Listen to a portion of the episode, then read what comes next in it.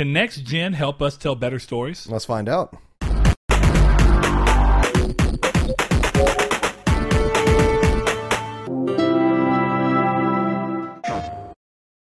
Hello and welcome to Triangle Squared, the PlayStation podcast. I'm your host Brett Beck, and alongside me, Mister Saul Bridges bringing you guys lucky episode number 119. One One Nine.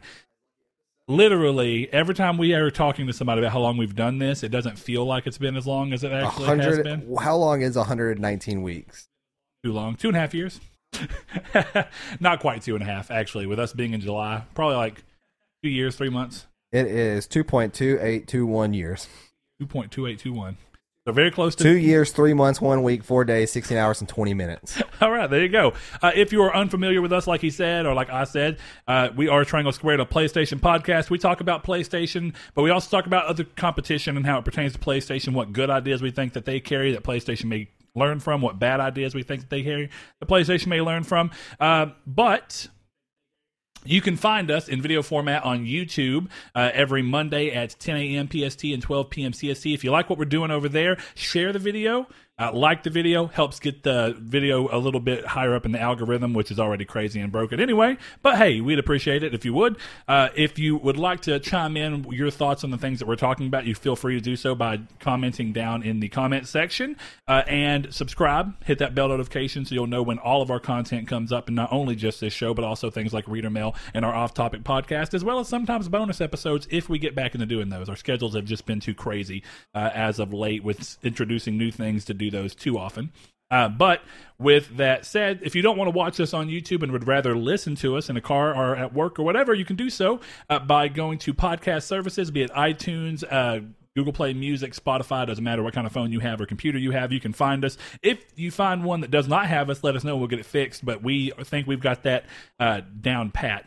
If you want to chime in from the audio only version and don't know how to since there's not a comment section, you can find us on social media. Our Twitter handle is at Triangle SQRD. Uh, you can find us over there, give us a follow so you can keep up with being able to respond to the community's take questions that we give, so you can get the community's feedback on any of the topics that we talk about. Uh, as well as going to our Facebook, which is Facebook.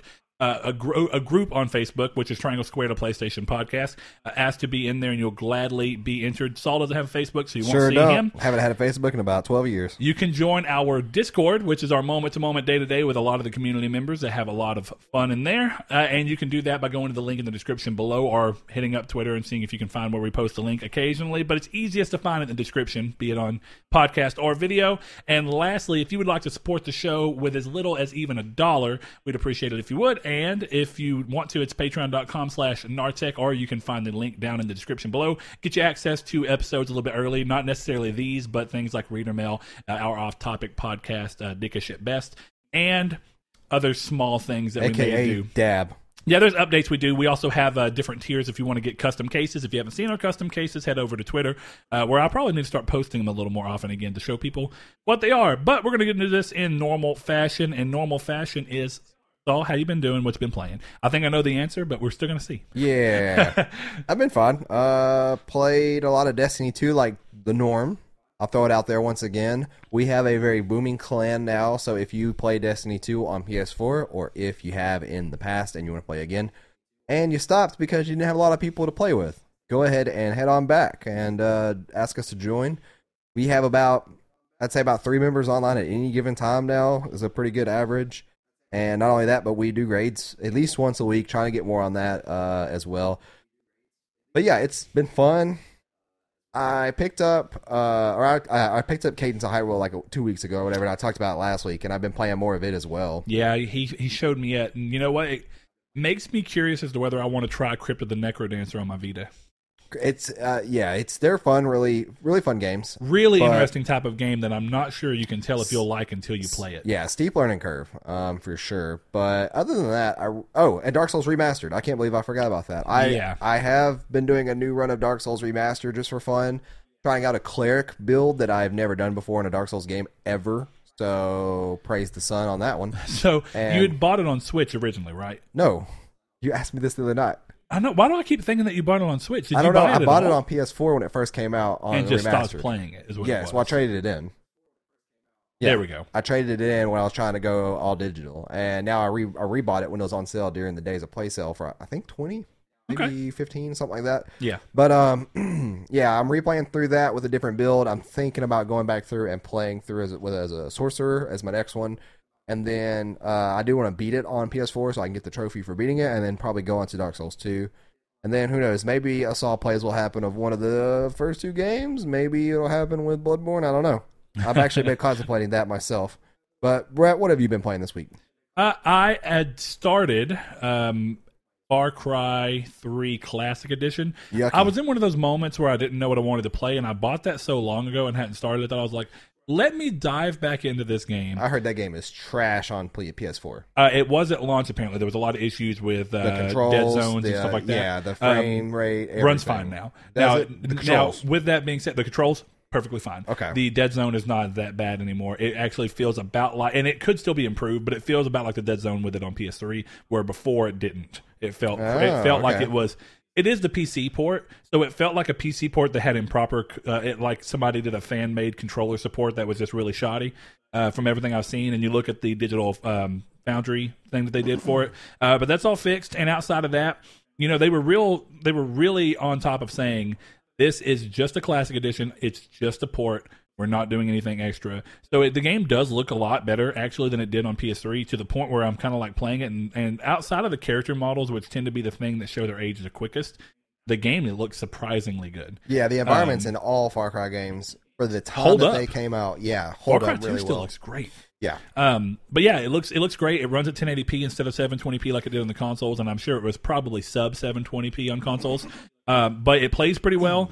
But the game is so different. me. You know, it's been so long. It's like I remember I played Far Cry 4 not that long ago because I'd played through half of it at launch, or maybe a little bit more than that, and dropped it because it lost my interest.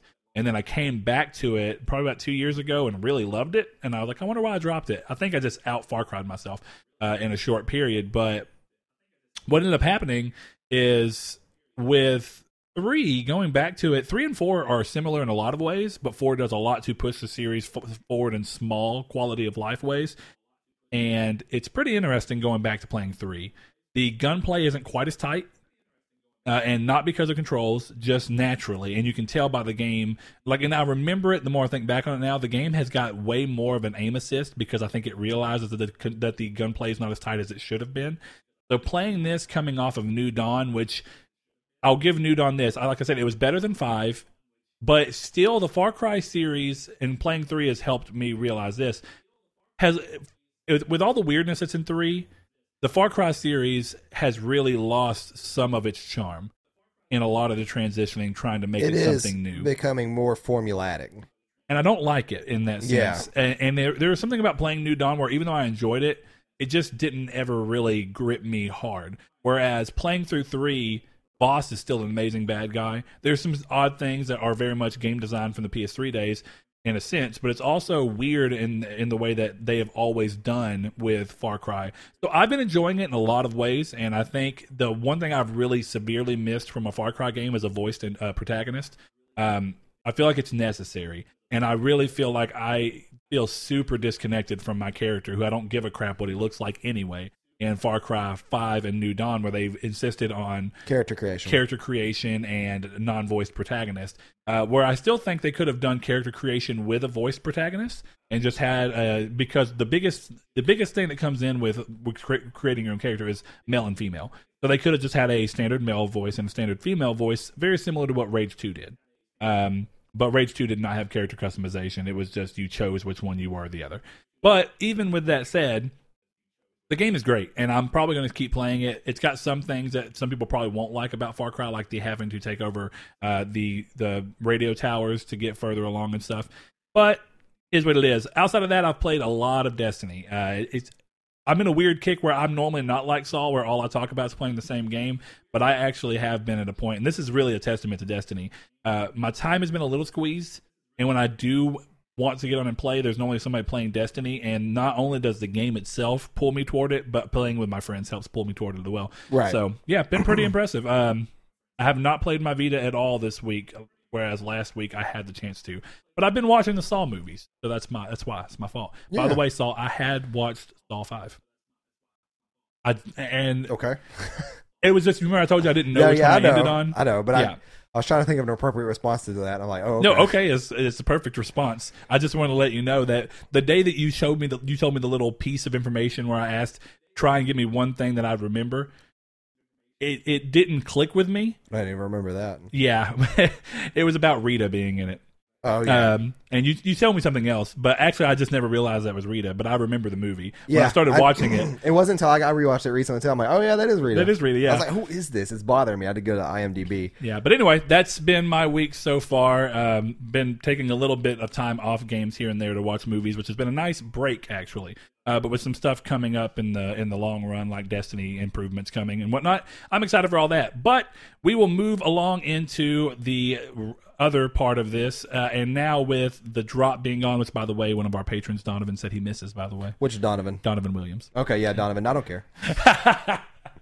I love you. He's also our friend, so we get to tell him that. Yes. Um, but yeah, um, we are not doing the drop, and I'm going to tell you that I put that entirely on Saul. Saul decided to stop Yeah, doing I it, and I support it. I felt like it Whatever was he wants to do. slightly redundant. I felt like it was inconsistent during certain holidays, and I just felt like it's it's an easy thing to skip. And we, realistically, we can kind of cut down or add something else to to really make it worth it. So we did add uh, communities take, where we ask you guys on Twitter, Discord, and Facebook to uh, hit us up with what you thought about last week's topic and uh, give us some responses. Now, remember, we won't get to everybody's. Me and Brett will pick one or two that we really liked, and we'll go through them.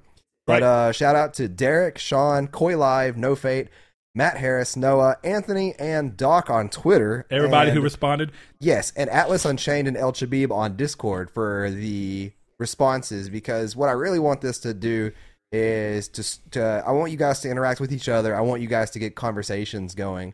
And uh, maybe you make make a friend, you may make an enemy, who knows? But let's get that uh, let's get that community opened up and everybody chatting with each other. Yeah. Also, thanks for the pretty good amount of responses on very short notice. I literally posted this at like two o'clock in the morning last night because Yeah. I realized I had forgotten to earlier in the week. Well, shout out to Matt Harris, Noah, and Doc on Twitter for all just saying bad, except Matt. Matt said hella bad. Yeah, which I And- appreciate. So the question in, in in large was, how do you feel about the future of game streaming and the chance of multiple publishers separating their games off into their own streaming service? Good thing or bad? And overwhelmingly, I didn't hear a single person say good. Uh, it was all bad. Now that was a very targeted question, and who knows if the future actually will go that way? But looking at other industries, it seems likely. Uh, and that was kind of our argument last episode. But a couple that I'm going to go ahead and point out here, uh, and I'm going to also play one little bit of devil's advocate because who knows? We'll see. Um, Derek, one of our patrons, he says, "Bad. We are already seeing how TV slash movie publishers are creating their own streaming sites, and it's already getting out of hand. I don't want to be locked into paying for four or more game streams." Gaming stream services as cost will get ridiculous. Um, and you know that there's that, and actually the devil's advocate that's going to come up is actually in response to what El Chabib says, uh, and it's a great one. Uh, but one more that I'm going to do right here. Uh, let's see. This one's a good one because this is probably the most middling of that I've seen, and I really appreciate the truth of the response because I actually agree with it. It's about when it pushes past this. But Koi Live says, I personally don't like, and he's also a patron. Thank you, sir. I personally don't like game streaming, but I think two to three streaming services can be good for a lot of people. But if it devolves into every publisher having their own streaming service, it will become too much of a hassle for people who would stream games. And I agree with that. I think that's the the future that we're really worried about. We're not talking about you know, just a Netflix and just a Hulu uh, and being an issue. That's actually a good thing. You know, our Netflix, Hulu, and Amazon, which is the big three on the streaming TV side before all this other stuff started kind of happening. Uh, but now, you know, you could see that because.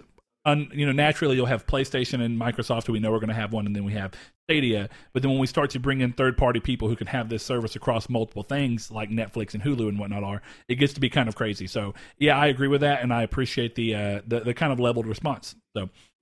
Uh, moving over, we didn't get anybody on Facebook because it's very short notice, like I said. Uh, so we'll run over to uh, Discord. And Saul, you want to take those? Or you want me to? Sure, I'll take El Chabibs. He says, I thought that cutting, uh, cutting the cord would help me curb some costs, but it doesn't seem to be the case. Mini shows used to be consolidated into Netflix and etc., but now every studio is thinking of releasing their own streaming service, which would make it more expensive in the future to subscribe to every major platform to get those shows you want to watch. The only advantage I see to streaming tech from every publisher is to subscribe to a different one every month to catch up on their shows. But to be honest, I don't see publishers letting this go for a long while before they realize that they can force subscribers to long term contracts and applying cancellation fees if you want to end your service prematurely, which will put us back to square one. 100%. Yeah, that's what I was going to say. Is that the the the quick devil's advocate advantage is that if companies don't go the route that you pretty much know they're going to go, or at least they realize very easily they could go, then yeah, the benefit is that you can actually separate your months up and say, I want to catch up on all the Activision games I've not played. Uh, Until you get hit with a four ninety nine a month, month. cancella- cancellation fee, like you brought up. I actually hadn't even considered a cancellation fee being a possibility for stuff like this. And it's only going to be a fee if it's contractually obligated. So it's a contract that you can break by paying a uh, a fee of Right. however much money they determine to be the value. Yeah, and that Um, could be very something like very well something that happens, especially since you are technically owning licenses at that point. Well, technically, they're owning the license. It gets weird, right?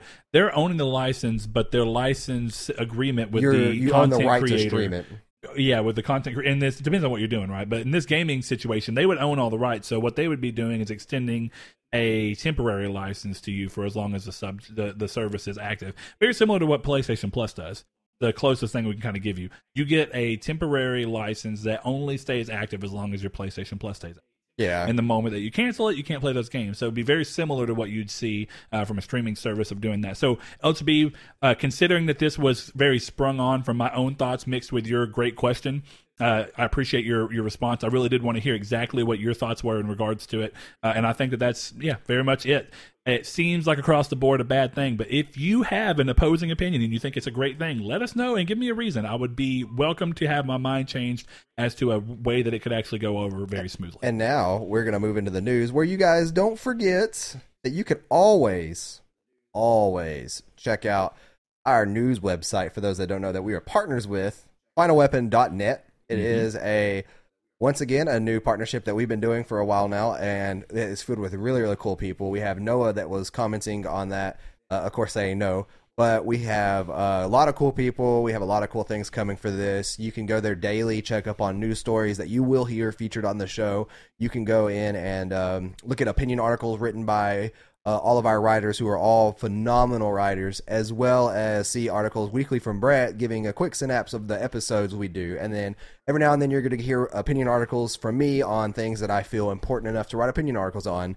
Uh, because for those that don't know, writing is one of my passions, and this is a good uh, leeway to get into what I want to do and get into um, get in getting to a, like a reason to write. Because right now I don't have a reason to write, so this is a fantastic outlet to do so in. So be sure to give the guys over there that are doing articles day by day by day some love and checking it out. And uh, we'll put that in the description. Uh, finalweapon.net. Don't forget about yes, that. we do need to add that in the description. We'll do This isn't an advertisement or anything. This is something we are really a part of that is really, really cool to be a part Yes, of. It's absolutely. they're not paying us to do it. They're just good buddies of ours that we all want to work together to create a really cool website to be Absolutely. enjoyable for everybody. So, like Saul said, one of the things I'll do with every episode is kind of write a small opinion piece that goes into some of my further. Um, where I, if I think of something that I didn't quite think while we were recording, I'll kind of go further and set up the stage for what the topic is about a little bit better. Uh, and I had a lot of fun doing that. I used to write, and I really enjoyed it. But I didn't. I've, I've honestly kind of forgotten about that. So getting back into writing was kind of nice, and I still reading back what I'd wrote. I was like, you know what? I've still got a little bit of a knack for this. Not saying that I'm amazing, but I was surprised with my quality Yeah. of, uh, of what was going on. So anyway, we're going to start the news off right, and the first thing here is that in a recent interview, Supermassive Games, which is the people who made Until Dawn, uh, revealed that a fan favorite feature from Until Dawn will not be making its way into their new game, The Dark Pictures Man of Medan. Uh, in Until Dawn, players with their PlayStation cameras plugged in would have the system start to record a few seconds before a jump scare, because the game knew when the jump scare was coming, and then save it so that you could go back and see your reaction to the jump scare in real time. It did this in the background without interrupting the player. So, in this interview, the marketing director goes on to say that this is due to it being a multi platform release, so that they couldn't consider hardware specific things such as the PS camera. But I actually think that's a bit of a, a washed out excuse. And that's for a couple of reasons. I've played through Until Dawn. I don't remember that at all. That's kind of creepy. Yes, so it Did did. it tell you that? no. Well, So I mean, it- okay, it, it tells you that before you start playing the game, but it's quick text that a lot of people would have missed. So it just feels. But it was a hidden without really feature, and you had to have the PS feature, the PS thing. That's a hooked up. creepy feature. I don't like that feature. You can turn it off. I know, but Yeah. if you don't know it's there because you said quick text, Yeah, yeah, that's uh, true. That's uh, that I is mean, not something I agree I'll give you that, but I think a, a lot of people, when they realized it was doing it, loved it. I mean, loved it. Now, and, and honestly, if their response to this and their excuse was, in retrospect, we kept the feature in there because it's always been there, but in retrospect, we think it's a bit of an invasion of privacy or something, or even if they were saying it's going to be in there, but you have to turn it on manually, I think, there's a yeah, number of ways to go about doing it. I do think that the Um, way they went about doing it, from what you're saying, is not something I really agree with. But I mean, you know, Yeah, I mean, can't really do much about it, It now. doesn't. Well, it doesn't share it, and it's local to your PlayStation, and it doesn't go anywhere. So realistically speaking, it's not really an invasion of privacy as much as you can just go look and say, "Oh, these videos are here," and you can delete them. And Yeah, it's like, well, why It- was my PlayStation taking videos of me playing this game? yeah, It's like something my phone did. Samsung has a thing called Stories, and it literally compiled pictures that I have of Evie, my cat, and it compiled a music video and like a little slideshow of it. I, and it was like, Google check out does your new that as story. well. I'm like, what is this? yeah. If you if you use Google Photos back on our Pixel, it did the same thing. What's What's weird is it even named it, and it named it such a sweetie.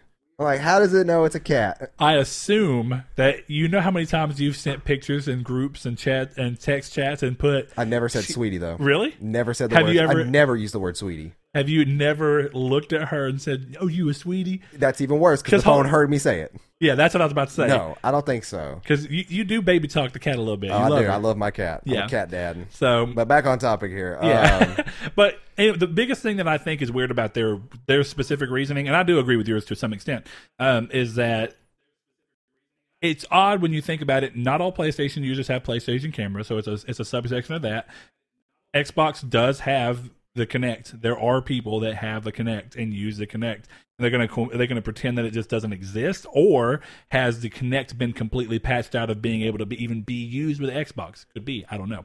Uh, and PC obviously has webcams, so if it's across those three, it's not like you're looking at it and saying that it's impossible to use the feature on other things. But even then, if it's something that happens in the background, I don't think that it changes the experience. One of their the, a little bit more of what they said was that it they wanted it to be a similar experience across the board for everybody and whatnot. But I don't think there's something that happens in the background that is that doesn't change the the jump scare or anything in the moment. I don't know that that's really a, a, a valid excuse.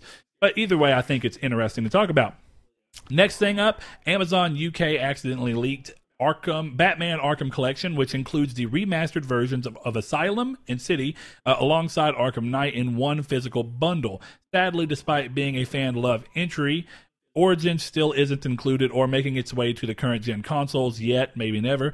Uh, the bundle is set to release September 6th in a spiffy steelbook, but this also might be an exclusive to the UK as of right now, since it was a, a slight leak that then got pulled again the Amazon product page. Uh, it's hard to tell. Uh, Saul and I spoke about this the other day, and I do think last night. I yeah, it must have been. I do think that it's redundant. It is. It doesn't make sense. And you the- have the Arkham collection already available with the exclusion of Arkham Knight, but Arkham Knight is always on sale, and it's always on sale for a good price. It's a great game. Go pick it up if you haven't played it. Um, but it just feels weird. Like it doesn't. It, it's almost like if the Handsome collection came back out and included Borderlands Three or something, and they titled it the Handsome collection. Yeah. It, it's really odd. Well, it doesn't have the same name, right? Because the the uh, I know, but close enough. Yeah, it was it was Return to Arkham was the name of the original uh, remasters of uh, of Asylum and City. Now, here's where I think the argument would be strong. If this bundle came out and did all the same things, but actually included Origins for the first time in one bundle that you could buy, Didn't Origins launch broken too? nope. I, pl- I I got the game at launch, beat the entire game at launch, no problems. Maybe on PC, but I don't think so. The PC port was actually I mean, Blaze played it on PC, no problems. Uh, so unlike Arkham Knight, who had a shoddy PC port that a lot of people hated, Yeah. but was it was it Origins that had a lot of problems in it that got fixed? not that I'm aware of. No, I thought I really thought that's what it was. But continue. I'm sorry. I keep like I said, I mean, I played Origins with apps. It depends on what you mean by problems, but I played the game with no frame rate issues, no stuttering, no obvious like glitches or missing textures or anything like that. I mean, it's a little bit of a middling thing. Here's the thing: essentially, for some reason, they it's like they just want to pretend that game doesn't exist because it's the only game not made by Rockstar. Well, I thought it was not received well. Like that's why I thought. Like we've not seen it back. Is that it was? It had it had a couple things. It was received pretty well. It got good. It sold relatively well, and it had good reviews. But there were small things that people who are the biggest fans of the of the series had issues with, like uh, Kevin Conroy did not come back to do Batman in that game uh, because it was like. And I don't know. A lot of people viewed it as like Kevin Conroy saw that. Well, this isn't Rocksteady, so I don't want to work with them. The Joker was not um, Mark Hamill. Or, well, not Troy Baker. it was not Mark Hamill. It was Troy Baker. Yeah.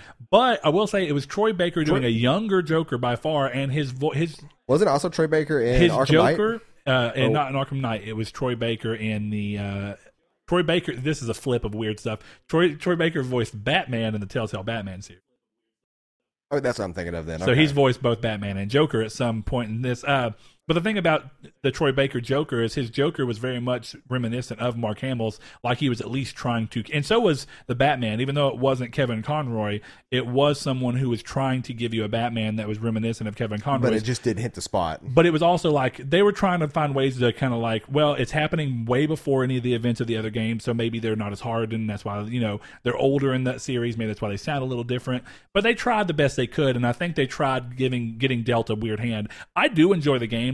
It, I will say it's probably the weakest one in the entire series to me, but not by any standard of being bad. I actually don't think that there's been a bad Arkham release at all. Uh, Arkham Origins Blackgate, the uh, Vita 3DS title that they did, that was a Metroidvania, loved it loved it. I mean, a, a really different take on it. So, yeah, weird thing. I don't know why it exists. But while we're on the topic of game bundles, another bundle of fan favorite games was announced by Skybound Games. They're bringing all four seasons of the Telltale Walking Dead series together in a bundled title, uh, a bundle titled Telltale's The Walking Dead.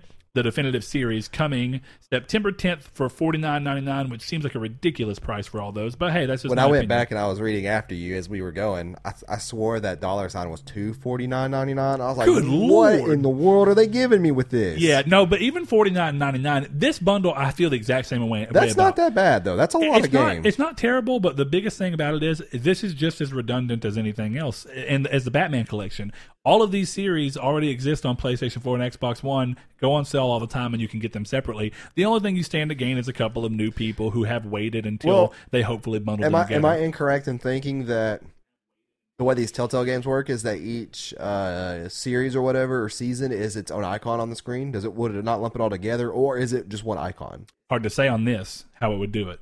No, I'm saying like if I bought The Walking Dead and I got season one, is that one icon and season two is another icon? On Yes. so if it lumped it together, Because they're that sequels. It's like, you know, season- of life. Yeah, Maybe. well, yeah. yeah, yeah, I could see that. I just did. I it wasn't sure It if might. that's how these games function. Really, hard to tell because it depends on whether you get it and it's just essentially the same thing as like a bioshock collection where you put a disc in and then it installs both of them and you just have them on your screen but you have to there are two separate icons but they just both take the same disc that's how the bioshock collection weird. did I don't think it's that way on Steam. I don't think I have probably not two on like separate from one on Steam. I think I have to click in it in the main menu.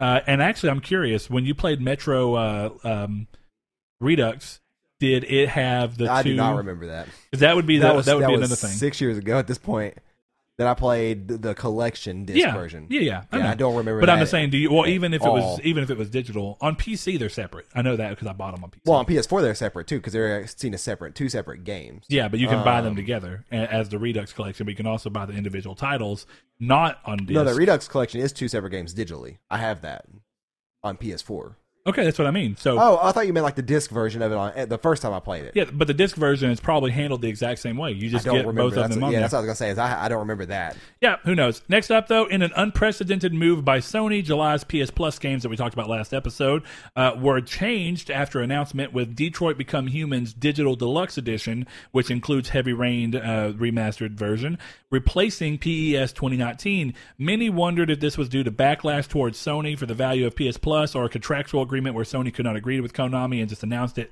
preemptively. Um, but that does not appear to be the case, as Konami have come out and confirmed that the last minute change was entirely Sony's decision, and even going as far as the marketing head for the PES brand uh, didn't even know until the day of. Yeah, uh, so, so- this was all Sony's decision, but their statement fails to elaborate why. And I, I think it would have been important for them to go ahead and elaborate. Is if it's because they wanted to try and give uh, consumer, you know, if they wanted to, to have a more friendly outlook to consumers or what?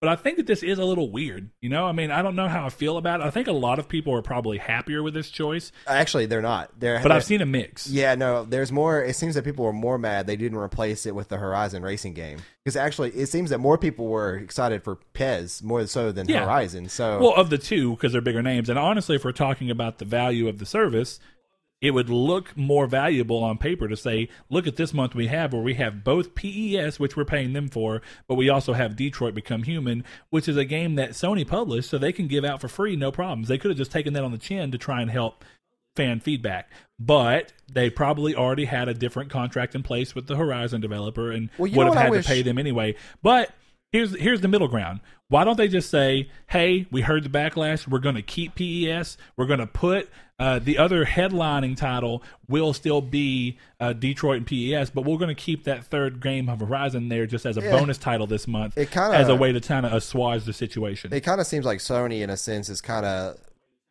taking a 180 on the PR stuff right now, where they're staying quiet about weird things, especially like the censor- censorship and stuff. Yep. While they're um, not really making statements on it. So I'm gonna assume it's that. I'm assuming that they didn't want to make a statement on that because then they think that if there's worse games in the future, which there's probably going to be towards the end of this life cycle, I would hope differently. But That's the problem. yeah, they're going to start getting outraged and wanting him to change it. So I honestly think that somebody on Twitter pointed out they're like, this console has a year and a half to two years left at most. Just make a poll for every game. See, and that comes back to something that someone else uh, asked us actually in response to something was, would you like to see Sony go back to the uh, poll system that they actually tried out? Uh, it was one poll every three months when they were doing the trial thing, and I think they did it two or three times. Um, twice. Yeah, But I thought that that was a great idea. it was. Uh, and if you could do that every month, yeah, that's that's probably asking a lot. But you know, if every three months you give people this, uh, what was great about the poll thing? Do you remember it very well? yeah. Um. And wh- but where was it done on? So it was they would just send an email and Okay, it would say, it "Hey, here's here's the thing. Uh, which game would you want to see? Click in and you can vote." And what was great about it is it was handled in two ways. They had multiple titles that you could choose from to vote for which one you wanted. Uh, the most popular one voted got guaranteed in. I think it was that the second most popular one was the secondary game, and then the third and fourth options, if I'm remembering right, uh, if there were four, there might have only been three. Either way, whichever ones did not make the actual cut, still ended up being a PS Plus sell game for that month. Uh, Yeah. So and, that was kind of like the balance of well here's the three games choose which two you want the one that's the least popular vote still goes on sale for a steep discount of like 50% off or something like Yeah. that and it's a weird way for them to work that out and i think it probably would have been great for consumer choice Well, aspect you know what they should start doing towards the end of this generation is that in the middle of the month, randomly, just throw out a free game like they did Black Ops Three. It's like, hey, here's you know Shadow of the Colossus remastered, free. Take yeah it. Well and they can do that with their huge backlog of games that are not going to really sell much more at this point Well, that's why Uh, I'm so hard on critiquing the PS Plus choices. Is that there is games that they can easily pick that are way leagues better, leagues better. and I give them I give them credit for throwing in Detroit only a year after it came out. Really, Yeah, that's actually a great choice. and- if it wouldn't have been at the loss of PES, and again, you know, you're talking about the, the, the fear that later on, if they if they publicly say that this was because of the outrage that people had towards it being two games that they didn't really, I'm not going to say outrage, but Oh course, no, that was outrage. well, there was, but I don't know Lots to what extent because it's hard to tell from Twitter, and that's where I saw most of the Uh, vitriol. yeah, I saw it on Twitter, Reddit. Uh, people on our Discord was mad. People on our Discord was mad when they took PES away. I know that's what I'm saying. Like it's it's hard to fight. I saw a number of people, not only in our Discord but on Twitter, who complained about the game choices, but then came back afterwards and said, "Oh, by the way, I'm mad they took PES now." I don't know. I'm I'm just I'm I'm torn on this, but I do think that them pulling in Detroit was a great choice. But regardless of whether they want to come out and say why they did it, of course, the most likely thing that the majority of people are going to say is that they buckled because of fan backlash, which already means that what they were afraid of, if if that was their choice as to why they didn't want to come out with it, it's going to happen anyway. You've already shown people that since you didn't even issue a statement with it, the most likely candidate as to why you did it is that you were you got a bunch of backlash. Yeah. So people are going to already go. You remember that last time that you changed the game? This month sucks too. Do it again. Right. And it's it, it sets a terrible precedent in that sense. And I also saw someone else, and this is kind of where I stand Give an inch, it. take a mile. Yes, it stands on where I'm at with it. Where often I'm, I'm like you. Even if I'm interested in the in the game, sometimes they're too old or something, or there's too, something else out that I don't care for, or I have no interest in the games at all on PS Plus occasionally. But even if only two or four out of the 12 games given are, are you know two out of uh, 24 games since there's two every two every month Right. even if i only liked four of them which is a pretty modest percent i'll honestly gladly take what they throw my way because sometimes it's a game i don't think i'll like and then i play it and i'm like i A actually third enjoyed of that yeah, a third of the year, yeah which roughly can translate to thirty bucks, depending on for me it's kind of like the pays what. i'll take what they throw at me because i know that there's going to be someone else who is stoked about it That's why I like Humble Bundle so much. Is that it's just like I only re up when there's something I like, and then- and then when they have the charity thing go on, I throw a little bit more towards them for the charity, and I Yeah. get like for Sony Vegas, you know, it's it's hard to beat deals like that. Yeah, Let, sure. Let, let's continue on. While on the subject of PS Plus, we'll go ahead and nail this out too. Sony has actually sent emails to users in the Middle East informing them of a decrease in price for the service, which is interesting. Right. Uh, in, in the midst of all this. So the yearly cost will drop to forty nine ninety nine from fifty nine ninety nine, with three months dropping to twenty ninety nine from twenty four ninety nine, and monthly going to seven ninety nine from nine ninety nine. Now, right now, that's only in one area, and prices for PS Plus already differ in every area. But on the back of this and looking, I almost wonder if PS Plus's cost is going to drop across the board as we get further into the PS4 until the PS5 is, uh, comes, or if they're going to hold out in most of the places where they notice that they have fine retention. Uh, and, and just let it float by until PS5 comes out, and then you get more of a service out of that.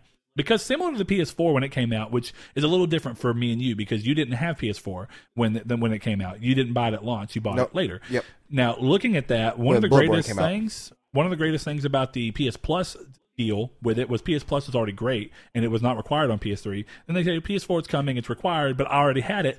So day one on PlayStation 4, I already had four free games to play, Right. Because of the way they kind of did it, and it was like, or maybe it was two, but think I, had two two. other. I don't know, but it, I know that one of them was the game that's by the We Happy Few developers. Um, I don't know why, for the life of me, I can't remember what it's called right now. Um, starts with a C, uh, but it was an interesting little title, and I actually played it and I enjoyed it. Um, again, can't remember what it was called.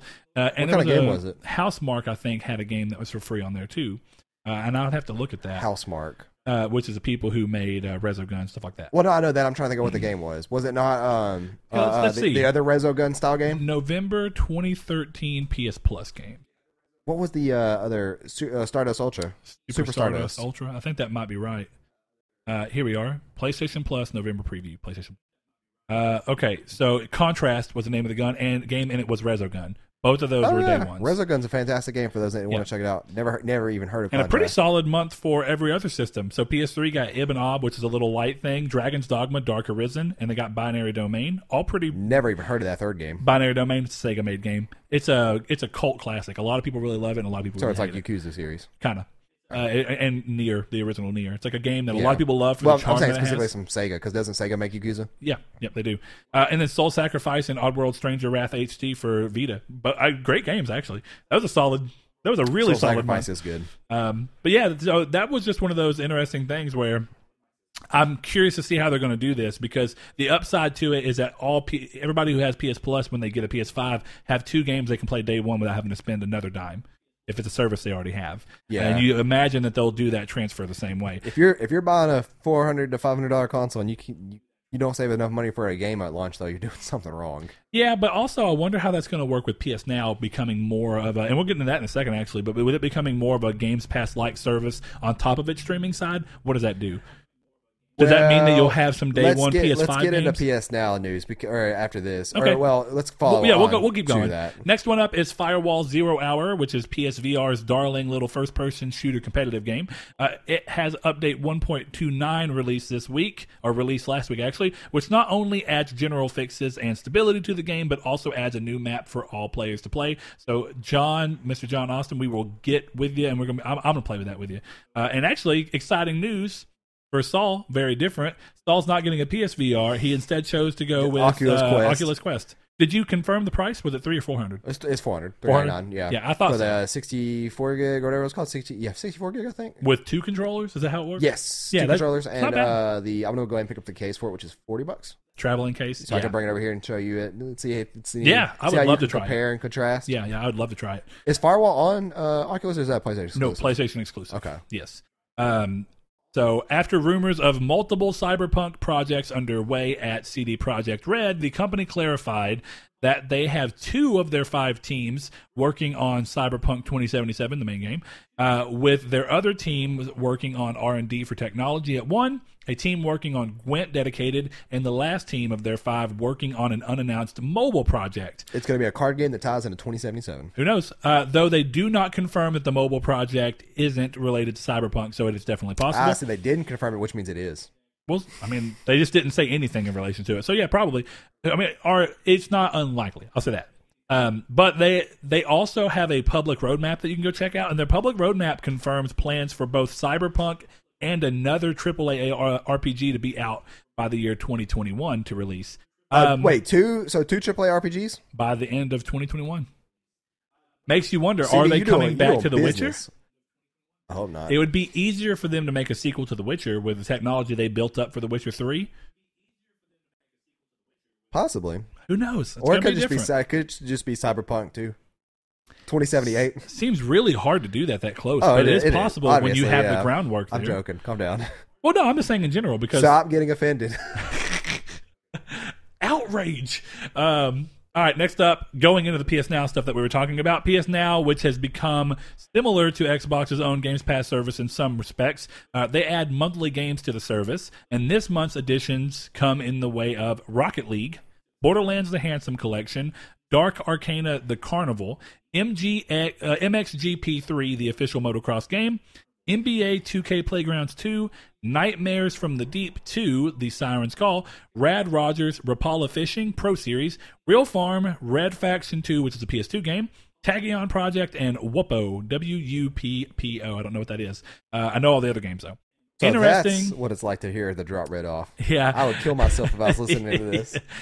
Interesting though, and part of the reason I even named them there is if anybody has PS Now, but a lot of the times I think that it's interesting that I've noticed that the additions are all are are often at least a good chunk of them are games that have previously been th- free through PS Plus.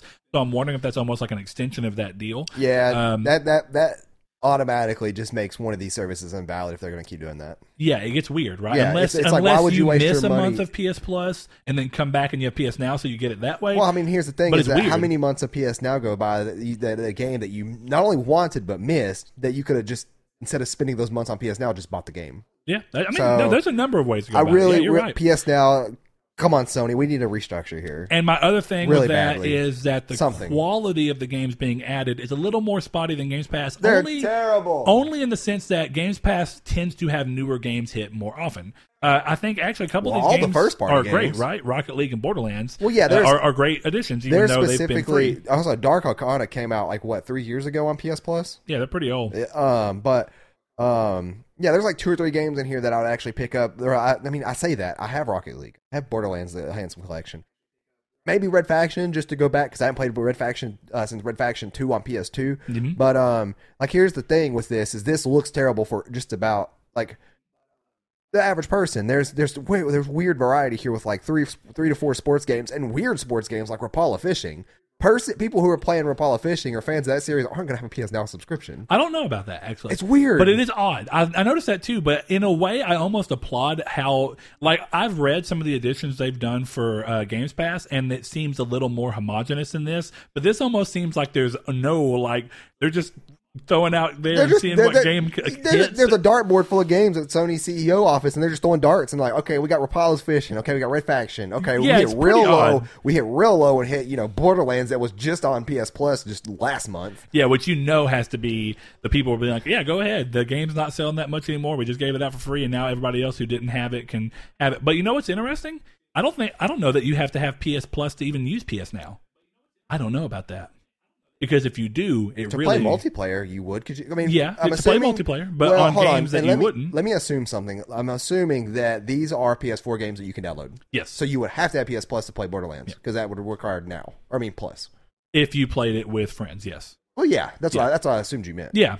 Well, I just mean across the board. Like, are a lot of these games things that you can play without having to have plus? It looks like a lot of them are. A lot of them are single player games. Uh, but games like Rocket League and Borderlands, obviously, no. Um, or, you know, actually, all of those have local co op options. So uh, still, you could play it co op within a reason. Uh, but one of the last things I'll say is that the services are a bit different. So I have a hard time directly comparing them because I don't think it's completely fair. But I think the more that Sony starts to move this move the service towards something similar to Games Pass, the more they're going to have to work on that outward image.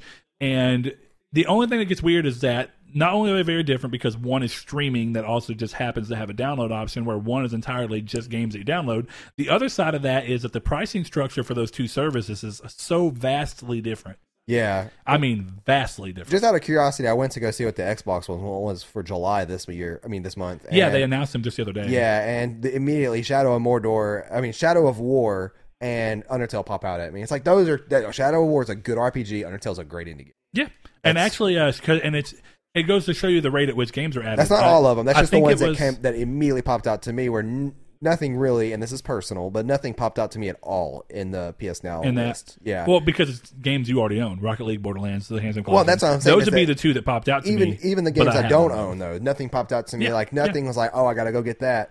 Uh, but you know, if you know if you own an Xbox, then yeah, there's some there's some games that you may not own that would be cool. And I'm not saying that's the same for PS Now. I'm just saying that Yeah. specifically for me, PS Now this month isn't great. While Xbox for this month, even though I've played and beat both of those games, um, Has its- is pretty cool too. Yeah, But- and, and it's more weird that what I was going to say about the Shadow of War that's interesting is that just last month Shadow of Mordor was added to PS Plus, which is fine. It's a great game, but it's old and to it's to an extent of like the the the way that the series or the way that the services view which games to add is very interesting. That game was free one month. that, uh, that game was added to PS Now last month. Oh, you said PS Plus. Sorry. Okay, PS I was Now. like, hold the brakes. Yeah. No, PS Now added it last month, along with some other games. They've added recently Arkham Knight. They've added a bunch of games actually. Return Yeah. to Arkham's on there, which brings Which up. which is like yeah, and that's really cool to have too because They've those got are good games on there. They got Metal Gear Solid Five, Yeah, which is a game that you love. Uh, but yeah, they, they are vastly different. Uh, but Yeah. the biggest thing that's always confused me about the two services is how crazily differently priced they are. So there is no yearly option at all for Games Pass. Uh, and instead, it's always just been ten dollars a month, which adds up to one hundred and twenty dollars a year. No Mm-hmm. way you you can't change that. Uh, until now, actually, with the Xbox all-in-one fifteen dollars a month, where you Ultimate, get yeah. gold and you get Games Pass, which means it cuts it down to five dollars a month. It, it, I, I guess if you were going to try and cut the math around a little differently, that No, would, I mean that's the thing, right? Is well, that- because it's doing two things. You're not you can't pay for the Ultimate Pass yearly, which makes sense actually because it's like a bundle. it's a real good deal, yeah. uh, and it's a good deal. But because of that, in the long run, depending on how I pay for both of them, and we I did the math actually when we were talking to Corey about this, and I could probably go look it up. Um, but essentially, it ends up being a situation where it's still cheaper to get a year of PS Plus and a year of PS Now together. Than Isn't it- a year of PS now ninety nine dollars? Hmm? So how is spending which is already two hundred dollars? Hold on, which is already twenty dollars less than standard Games Pass. So there's that. But then when you get to Ultimate, and I want to make sure I'm not uh, misspeaking, because I'm trying to remember what we talked about. We definitely talked about it uh, to to Corey, and we were talking about what it is about the services. And it's not that I'm an apologist for it. I just think that sometimes you have to look at how wildly different the things they are. Because a monthly doing PS Plus from a monthly situation is terrible. It is, but how how Or PS Now, not PS Plus. Doing PS Now from a monthly subscription. No, is PS terrible. Plus from a monthly is terrible, too. It's, It's also $10 a terrible. month. Yeah, so Yeah. is it on Xbox. But when you're right, looking yeah. at uh, PS Now, it's twenty dollars a month, which is crazy. It's two hundred and forty dollars a year. Yeah. if you went about it monthly. But if you buy it for a year, it's ninety nine dollars, so which is a the crazy Xbox. Ultimate's fifteen dollars a month. Yes. times twelve months, that's one hundred eighty dollars mm-hmm. Whereas if you bought a year PS Plus and a year of PS Now at the exact same time, it's one hundred and sixty dollars. At the exact same time. Is that a bundle Sony offers? No, no. If you buy them, if you buy them separately, PS Now for one year is ninety nine dollars. Oh, PS oh, Plus oh, for one year is 60. saying. Oh, okay, yeah. So it is still cheaper. I thought you meant like there's something going on, and then you said 160, and for some reason I was thinking Yeah, 200. so it is still cheaper to actually Right. buy PS Now and PS Plus than it is to even do the deal of the fifteen dollars a month for everything that Xbox has to offer.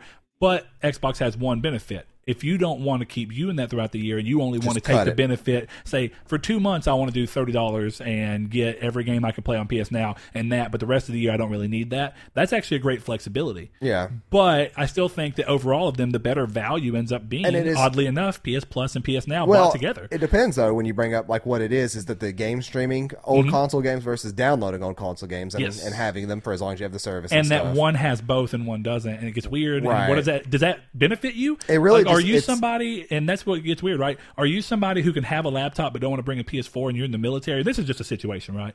Where when you're at home and you have your PS4, download all these games. But when you're in the military and you don't really want to do bringing a PlayStation with you everywhere, it's easier to bring a laptop. But you can throw the laptop on, put in the little thing, play with your D- D- DualShock 4, which they allow you to do. Uh, it's something that Sony accounted for, and then stream all your games on this little laptop while You're you're, not gonna be able to overseas in that in the Iraq. military. Who knows? I don't. I, No. I genuinely don't know what the internet situation remember- is for military people. Well, no, but my point I being, remember somebody pointing out like in a world where these things might be able to happen because PS you know how you were talking about Google Stadia's pretty low requirements for pretty solid performance. PS Pluses are pretty low too, uh, but they also aren't promising 4K and yeah, stuff like that. it's not. Yeah, it's not off the walls. Yes. But I remember somebody brought up the fact, um, saying this goes back to like Xbox. Somebody was defending the uh, terrible decision they were trying to make with the DRM stuff at uh, the original launch. Xbox Yep.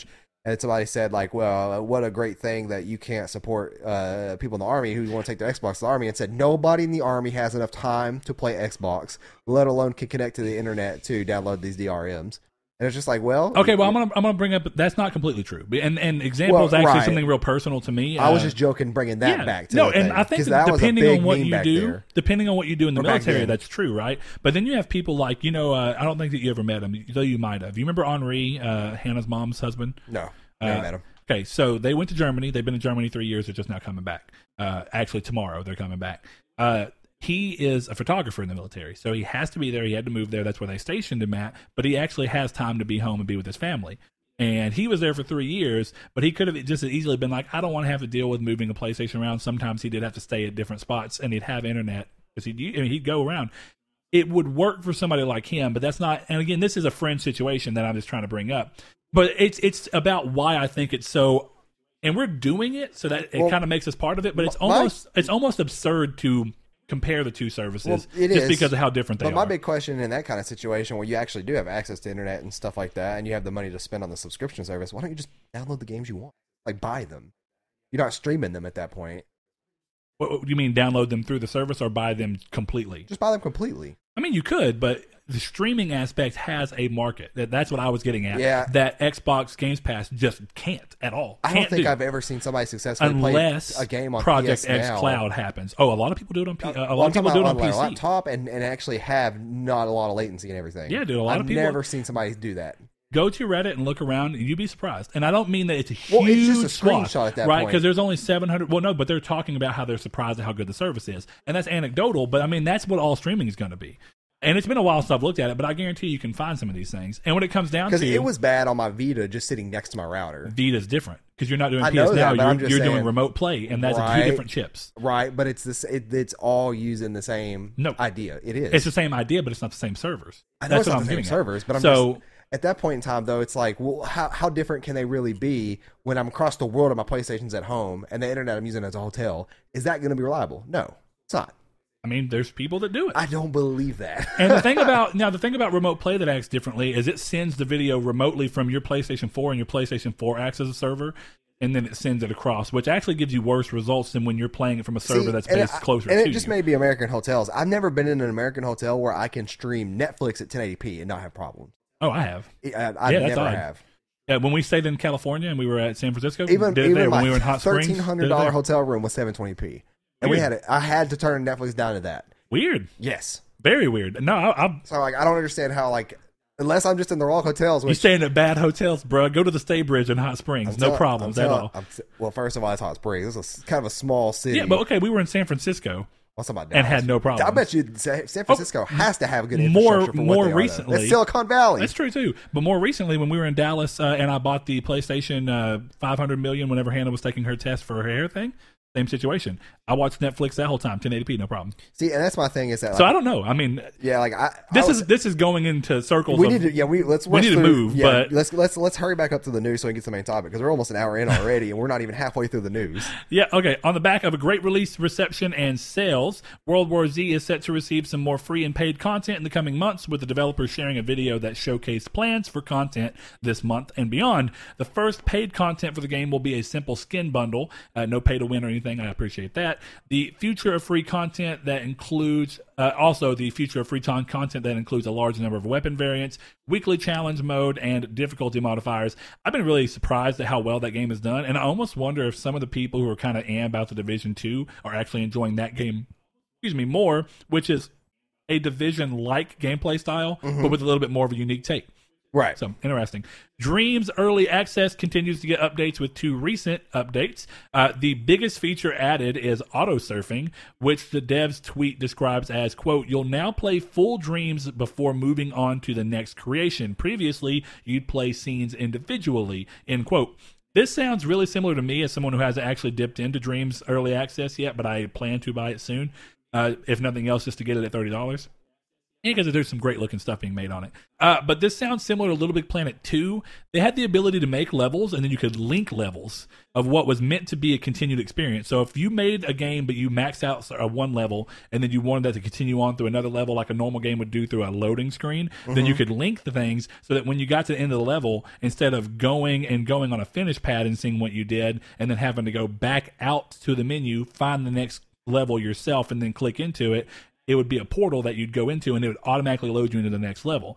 And it was just like a short load screen. It sounds very similar to similar to that. So it seems like what you're going to be able to do is max out one level of the th- and it's a thermometer in, in dreams. Max out the thermometer on this little experience go as far as you can. Once you get it maxed out to transition to the next thing then you can essentially place this in and it'll auto surf you to the next part of it so that you can continue on and make a full game that way very similar to how Little Big Planet did. So that's interesting. A little surprised that wasn't in there at, uh, at launch, but some people said they actually liked that it wasn't in there because it led you to odd creations.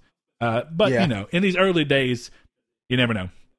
Um, next thing up, Black Desert Online, the MMO that has been exclusive to Xbox and PC so far, finally has a release date given in a new trailer for the PS4 version. The game is available for pre-order now. Acts as a buy-to-play title, very similar to what the Elder Scrolls Online is. So if you're worried about a monthly subscription, it's not here. You buy it, you get to play it as long as you own it. Uh, and it will be available on August 22nd. It is also similar to the Elder Scrolls Online for those who are curious, in that it works as almost an action title in an MMO, where you are expected to aim and hit buttons and do all your combat in real time, unlike something a little more like uh, World of Warcraft and Final Fantasy 14. So it's a little bit more of an active MMO, uh, kind of also like DCU Online, uh, if you've ever played that one. Uh, so if you're interested, that's it. Uh, for PlayStation users that may have or have already uh, or have interest in PlayStation Vue, the service has announced a $5 price increase on each of their multi channel plans due to rising costs to keep content on the service. But if you use it as an a la carte service where you just buy what channels you want individually, no effect on you there. Um, Next up, though, after stories of head of worldwide studios for Sony Shuhei Yoshida visiting a number of developers, current Sony Interactive Entertainment CEO Jim Ryan talks about acquiring developers as exclusive content becomes more important than ever. This has led to many, many rumors that Remedy might be in talks for acquisition. Remedy is a team behind Alan Wake, uh, Quantum Break, which is an Xbox ex- exclusive that they did in partnership with Microsoft, uh, and more recently Control that's coming and has some uh, exclusive content with PlayStation. Um, but it's talking to them and Shuhei did visit them recently, so it's where this kind of all started. They seem like a likely a likely fit for Sony in my mind because of the type of games that Sony's known for and the type of games that they make. Uh, but with Remedy recently acquiring the rights to Alan Wake back from where they were, it seems that the company may value their independence very similar to what Insomniac does. Sony, people have been asking Sony to buy Insomniac forever, and Insomniac just keeps saying, no, we want to remain independent.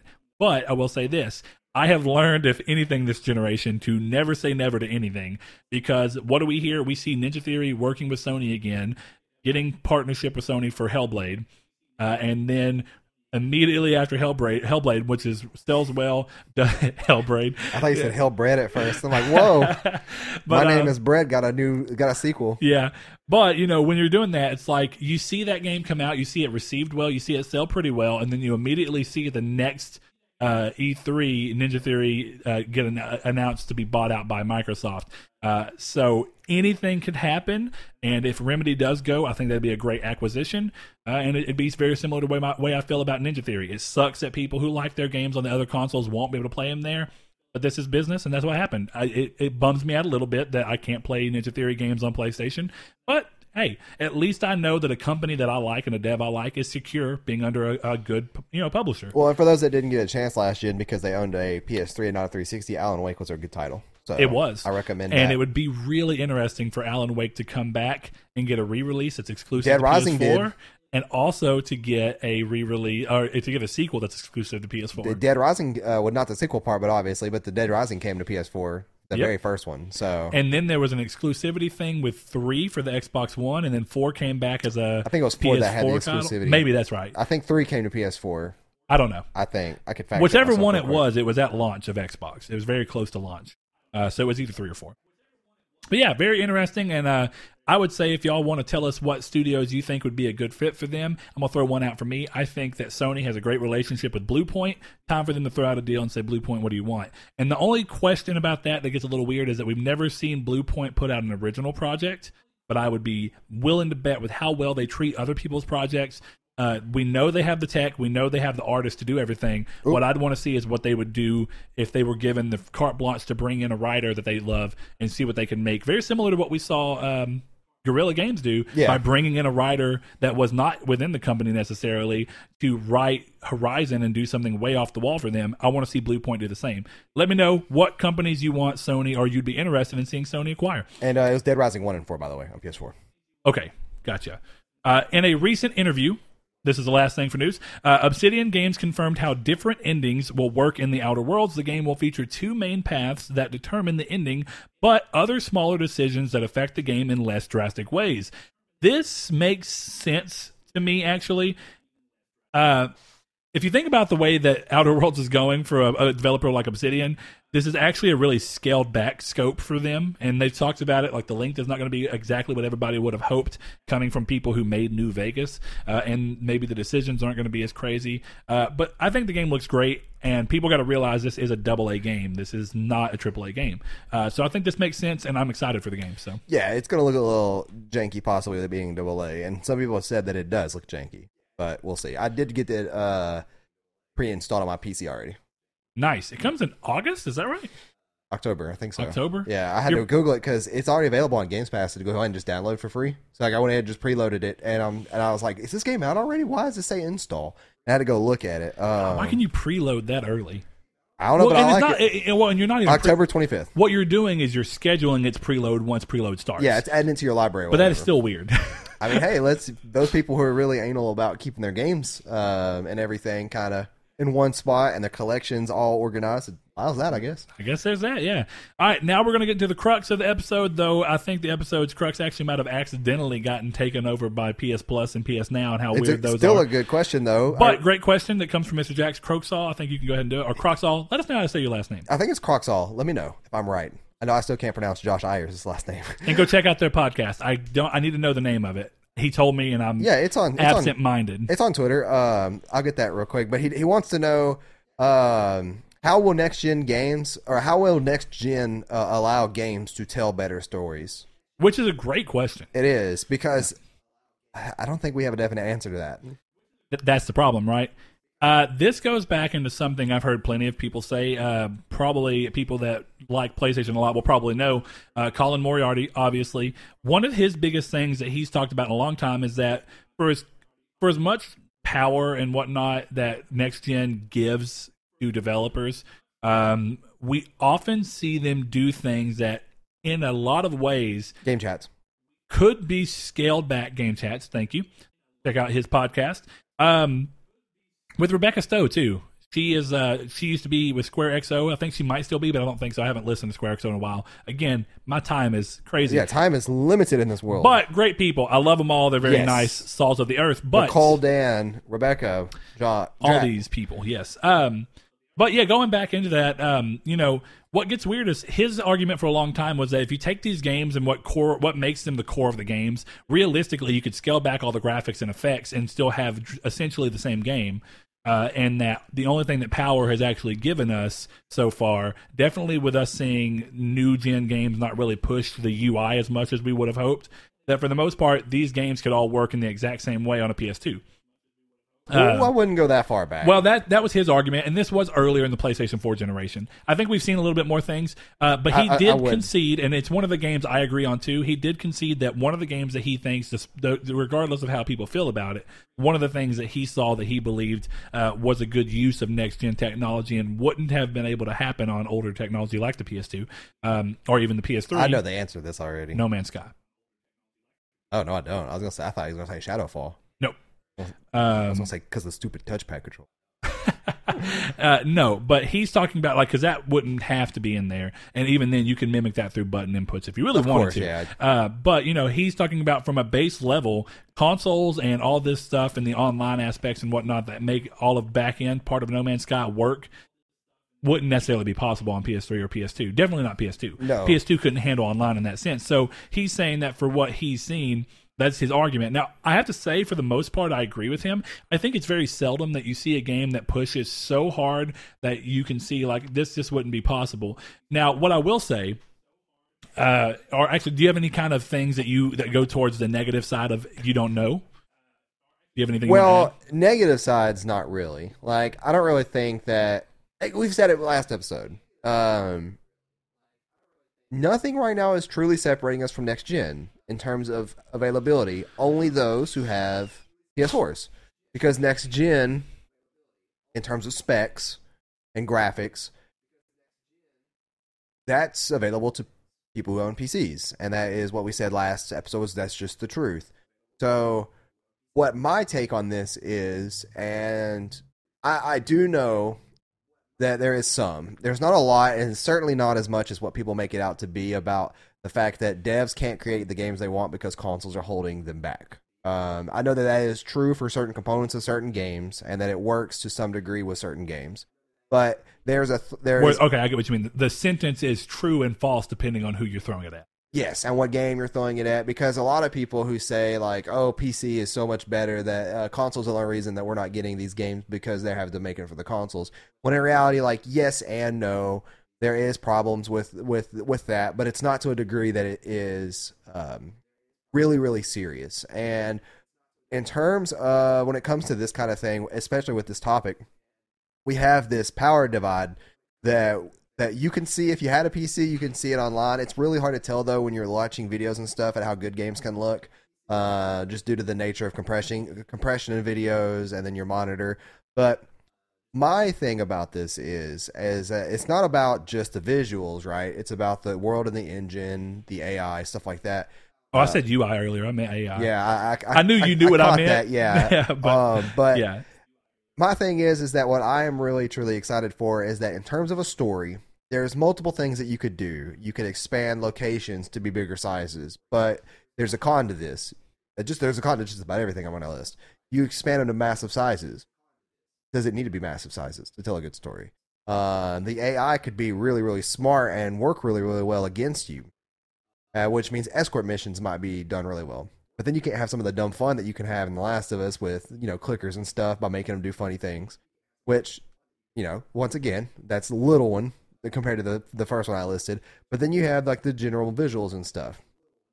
When does it enter Uncanny Valley? When does it's not with this console generation that it's going to do that either.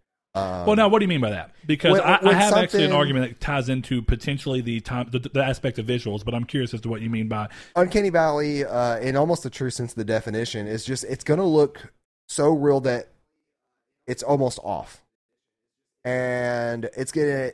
It really depends because the When I feel like we've hit oddly close to that on we a ha- few on games. titles, yeah, on certain titles, there's some really really weird facial things that can go on with mocap and just look really weird. Well, or and I don't mean that. I mean more towards the. I, I feel like we've had a couple of games this generation that have only had Uncanny Valley in the more traditional sense of the word, where it's like people used it for robots, and the fact that even if you can get a robot that looks very, very similar, and then it was just kind of extrapolated something into off video about games. it. But even though it looks essentially human and acts human in all ways, or something that's off around that's it, what I'm saying. uh, like but- a game can look very realistic, but you're just at that same time you're like, this looks something's weird about it. So that's what I was going to get to. So the title that I'm going to throw, and then I'll, I'll let you continue. Just it's so we can both kind of simmer on it. Uh, the title that, oddly enough, I think does two things. I think it actually surpasses the, the Uncanny Valley on its human characters, and then nails the Uncanny Valley for its android characters. Is oddly enough, Detroit become human. Detroit did such a good job in that game with its facial animations. Because don't you feel like all the robots felt decidedly robotic? they felt like they were designed in a very human-like way. uncanny. And then the humans in the game, all the humans in the game felt weird, like not weirdly. I'm, I don't even want to use that word because that almost leans credence towards the idea that it did land in the uncanny yeah. valley. And for me, As it an didn't. insult, yeah. All of the human characters looked so perfect that it was it was like. Am I watching a movie, Right. literally, or a really, really, really high end animated movie? Yeah, there's some parts of that game, especially the uh, chasing with Connor through the. Uh, it's it's not a cornfield, but you know what I'm talking about. Yeah, It's on the roof, the, rooftops Yeah, as you're moving through. Uh, it's towards the end, and you uh, during that scene right there, it's like real high pack action and stuff. But then when you slow down, you talk, and you're like, man, they look good. But there's you could tell Connor's not a human. yes, and it's very off putting, but it's off putting. but you can tell that Hank is a human. Yes, it's So, it's different. Yeah, it, it does it really well in that. I think though that with visuals, we're going to hit a point where it does it very well for the wrong reason. And I think that we'll see. I'm just going to throw out an example. Uncharted 5 comes out and it looks fantastic, like no other game. There is dense, and by dense I mean like it slows your character down to run through these forests or these this tall grass, and now you're getting into something interesting. yeah, and uh, Chloe and everybody they're actually shooting at enemies from across the map, but they're actually telling you, hey, like, hey, there's a guy right up there in the northwest, and it's like you look, and it's right there. Like the AI can spot him, and it's right there, never wrong. But then when you get a, a cutscene, and then it's the mocap, and something just doesn't look right to you due to the acting that it's it's real, but it's not. It's like when you see Princess Leia in Rogue One and it's CGI version of her. It's like th- that looks so real, but there's something very off about that. That's what I think is going to be the point with. our General Tarkin also. Yes, yeah, I forgot General Tarkin was the same way. Yes. was that Rogue One that he was Yeah, in? Or? that was Rogue One. okay.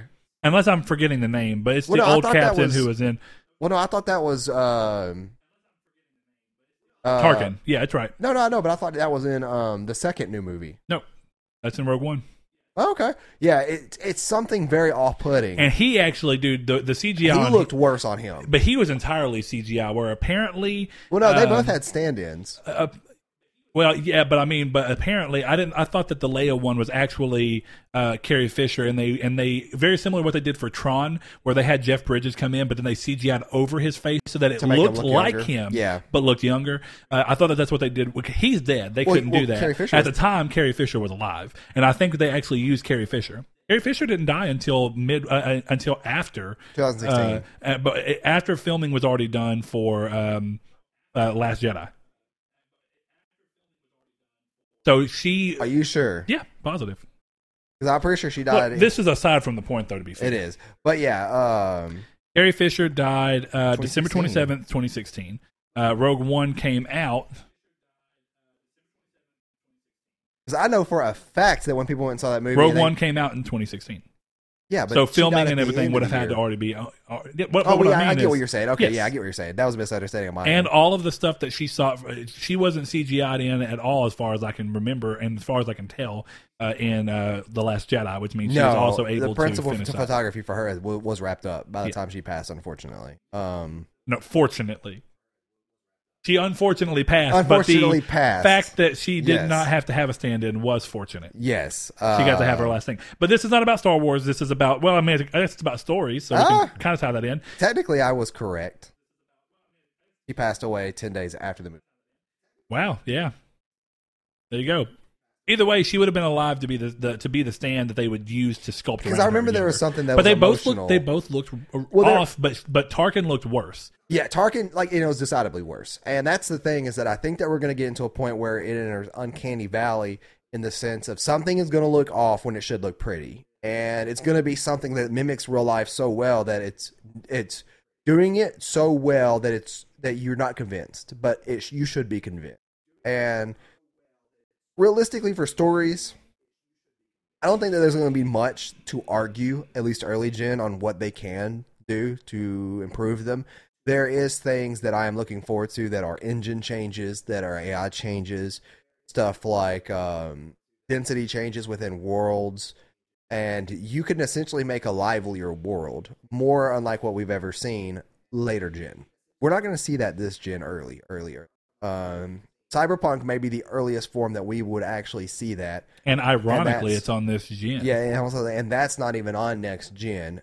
But the studio behind that is so impressive with the way they create games that it's almost it's almost uh, expected of them in a way. Yeah, but we still don't know the extent of Cyberpunk. We I would argue that right now, or- even though you didn't love The Witcher 3, I think it is really hard to argue that. I don't even think that The Witcher 3 has actually The Witcher been- Three is not a bad game, like at all. But Uh, you don't care for it. That's, yeah, it's yeah. just. And I but my point it. is, and where I was going with that is that very similar to that, it's like you were talking about the pedigree of the studio, at least in what they're doing, and the aspect of building a crazy world like that. Is that I don't feel like this generation has actually. There's not been a game released yet, and Cyberpunk may be the one that actually matches the world building and level of density and detail and, and feeling of being in a world that The Witcher captured uh, for all that it had going for it. And I know you didn't get to play as much, but I mean, from what you've seen and what you know, I don't feel like there's another game that's done that on the same scope and scale uh, to match. So yeah, I think it's pretty interesting that Cyberpunk is probably the closest we're going to get to that from everything we're hearing. But that's all based off of a developer who already touched on that and hasn't been contested, in my opinion, since 2015.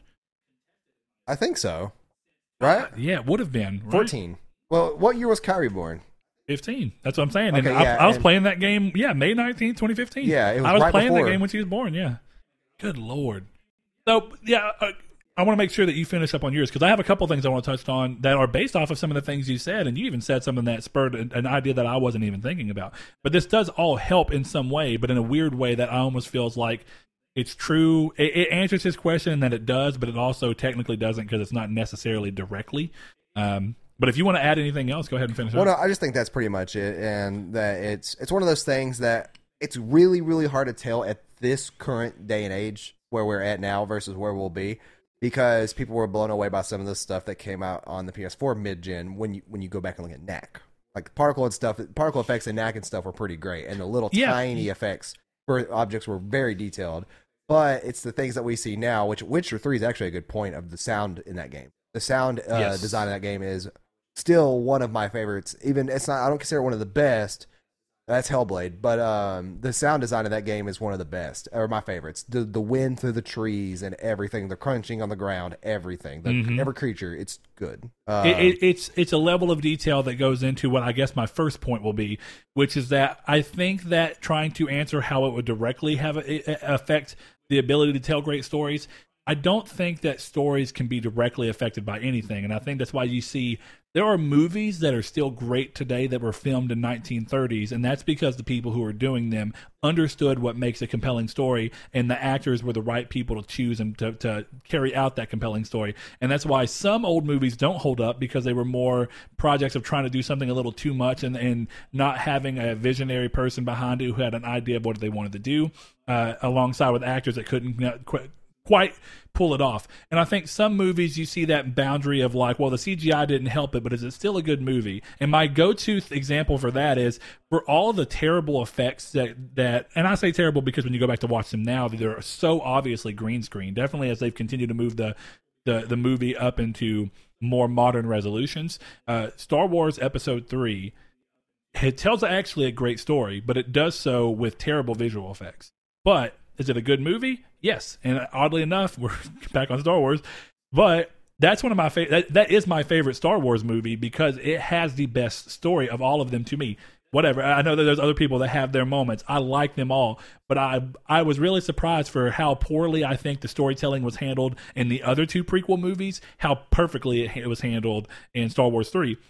But the, the crux of that argument comes back to technology cannot help tell a better story. What it can do is help give you things that can strengthen your story in an indirect way that can only serve to just make it feel more cohesive across the board in a way that only games may be able to do or in movies sometimes like only animation can do. So improvements in animation technology let you tell stories that were otherwise impossible because of the way that you want to go about telling your story and what the characters are. Technology only helps tell a better story in the sense that it might just help you visually get your stuff out there in a way that was previously impossible. But considering the fact that animated movies from even 2008 Cloudy with a Chance of Meatballs being one that's thrown up. The movie still looks so impeccably well done that animation and from CGI from movies like that has already reached a point where I could it can never improve again, and I would still think that movies could go on forever being perfect because they've reached that. They can always be better, but they've reached to be the bare minimum of what they need to tell stories the way they want to.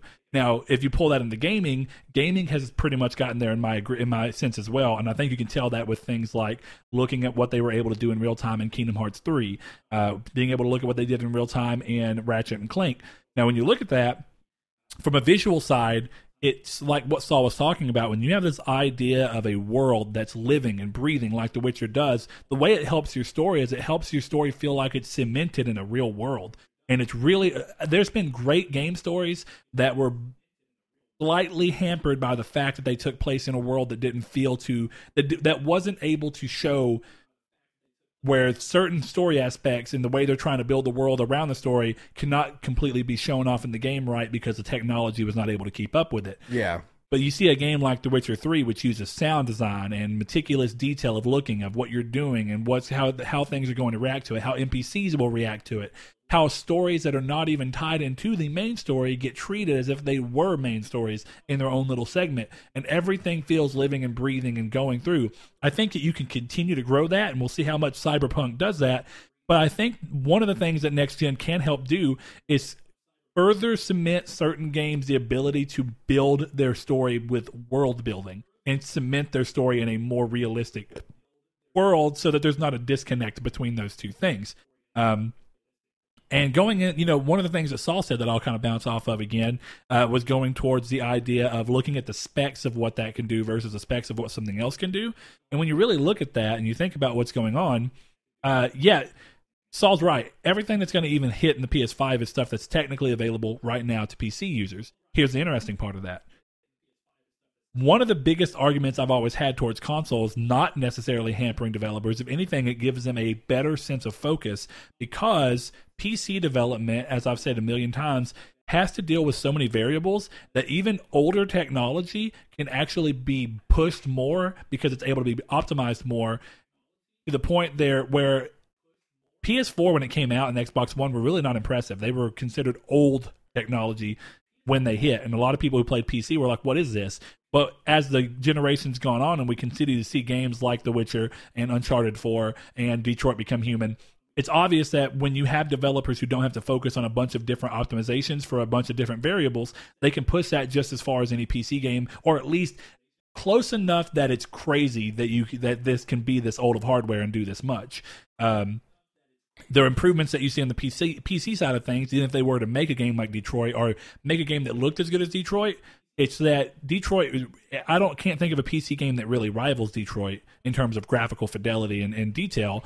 But what PC sees immediate Well- upgrades in is things like load times and and and maybe the ability to have more physics going on for multiple people where a game like Destiny is held back on consoles where they say well we can't make the game 60 frames per second even on the pro because the CPU is still not able to handle the physics of all these different players at the same time due to the online nature of this game.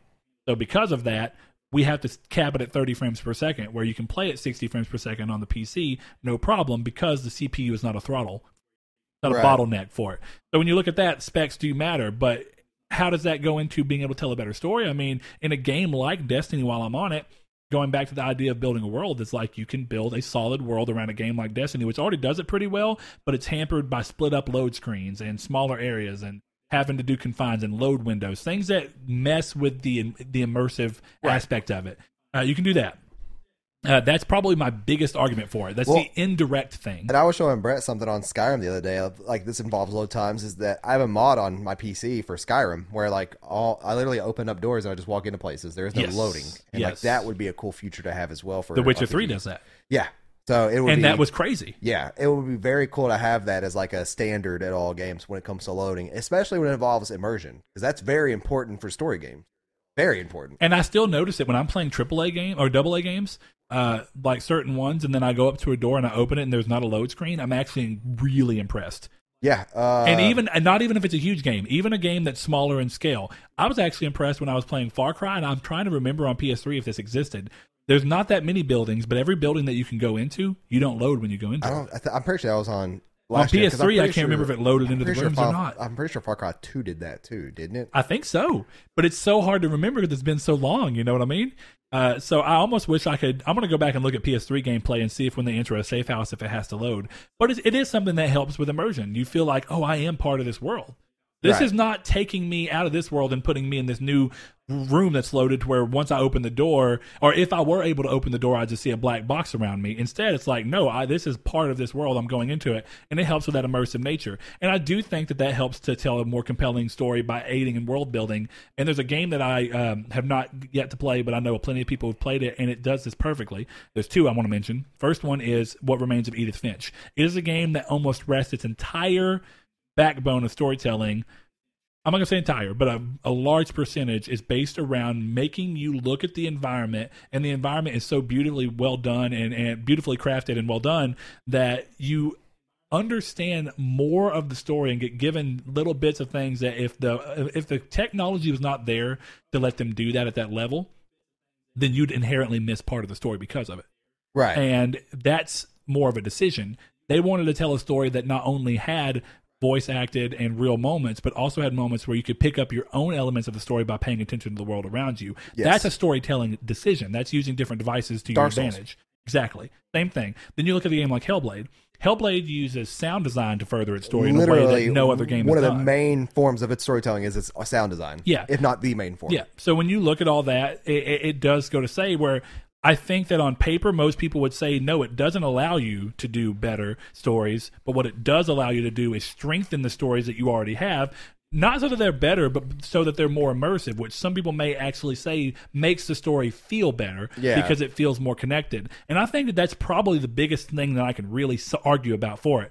Uh, and I don't really have anything else outside of the visuals. And that one's really quick. I do think bringing up Detroit earlier, the re- main reason I did it is that Detroit's expression that it was able to do and the small amount of detail they were able to fit in this game, muscle movements, how much animation frames they could do to make it look smooth, made a game where I'm also thinking about The Last of Us 2's little a- animations they showed that look so fluid and real. Oh yeah, like when Ellie, the girl, looked under the car and Ellie shot her like the cheekbone. Mm-hmm. Yes. and it would look not not only like the bullet was accurate, but then the body just slumped over. Yes. and you see in movies all the time of somebody getting shot and they like oh they like recoil. And no, like if you get shot fatally, you just drop. Exactly. There's and it's no like really flying interesting. across the room or anything like that. Exactly. So in that situation, I think that the the further tech goes to allow you to put small detail. You know, Colin's assertion that all games could technically work story wise on the PS2. I don't agree because I think a lot of elements of story, like I'm talking about, get lost in this They could, minutia well, of detail. they could work, but they wouldn't be as optimized. Because back then, like what we saw as a story was still told. We look back on as some of the best storytelling ever, especially like go look at any era really. The PS1 and Final Fantasy VII. Some people will say that that's one of the best stories ever told. But then they're really going off of that game, right? Like, but you don't understand. I think that's contextually speaking. I really think it's Kinda, hard because games are so so much of a different inter, a different form of storytelling. But in the- that it's hard to compare them to like a movie. well, you Would you really say Final Fantasy VII is as good as like? Uh, well, let's think of a good, well, one of the best movies that you can even think of. You, you want to say like Saving Private Ryan? Yeah. Do, do you want to say that Final Fantasy VII is as good as Saving Private Ryan on the storytelling aspect? Is it? I don't know. Well, no, but I'm talking about in the context of games that, like, when we're looking back at the at the past, trying to compare it to the future, it's almost something you can never do in the present because we can't conceptually believe what's going to happen. We don't know. So when you when you think about it, there are people to this day that think that Final Fantasy VII, the game alone, no other outsourced sources of material or anything, still was one of the best stories ever told.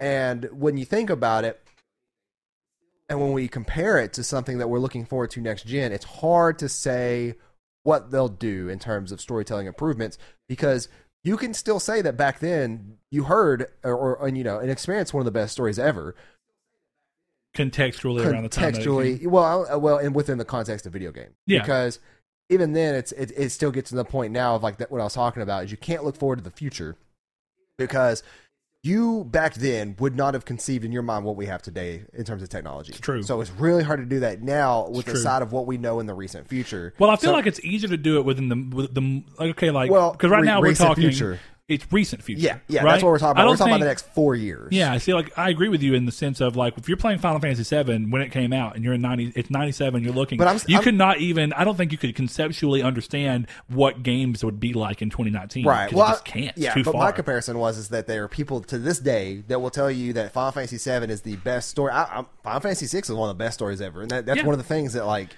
but the way it goes about being able to tell it gets lo- and that's why i'm saying like the story itself is always going to be as good but the things that can help support the story and make it that much more memorable to you is the thing because like again where i was going to with both the last of us and detroit but detroit's a, a, a product that's out that people can experience for free right now if they have ps plus uh, is that the minutia of detail of emotional expression goes so far because one of the things I think PS2 level games, and going back to Colin's assertion about PS2 games, is that emotion was really hard to show in PS2 ages because of limiting factors of animation. Yeah. When you look at something now and you can see the minutia of detail and not only the animation but of the actual fidelity of the graphics that you're looking at the face and you see Connor actually struggle with himself over what he whether what he's doing is wrong or right and be able to nail it to where you you sympathize with him as almost if he were human, but you also see this thing where he's like he also looks just close to being human, but that something about how well they animated it and how good it looks,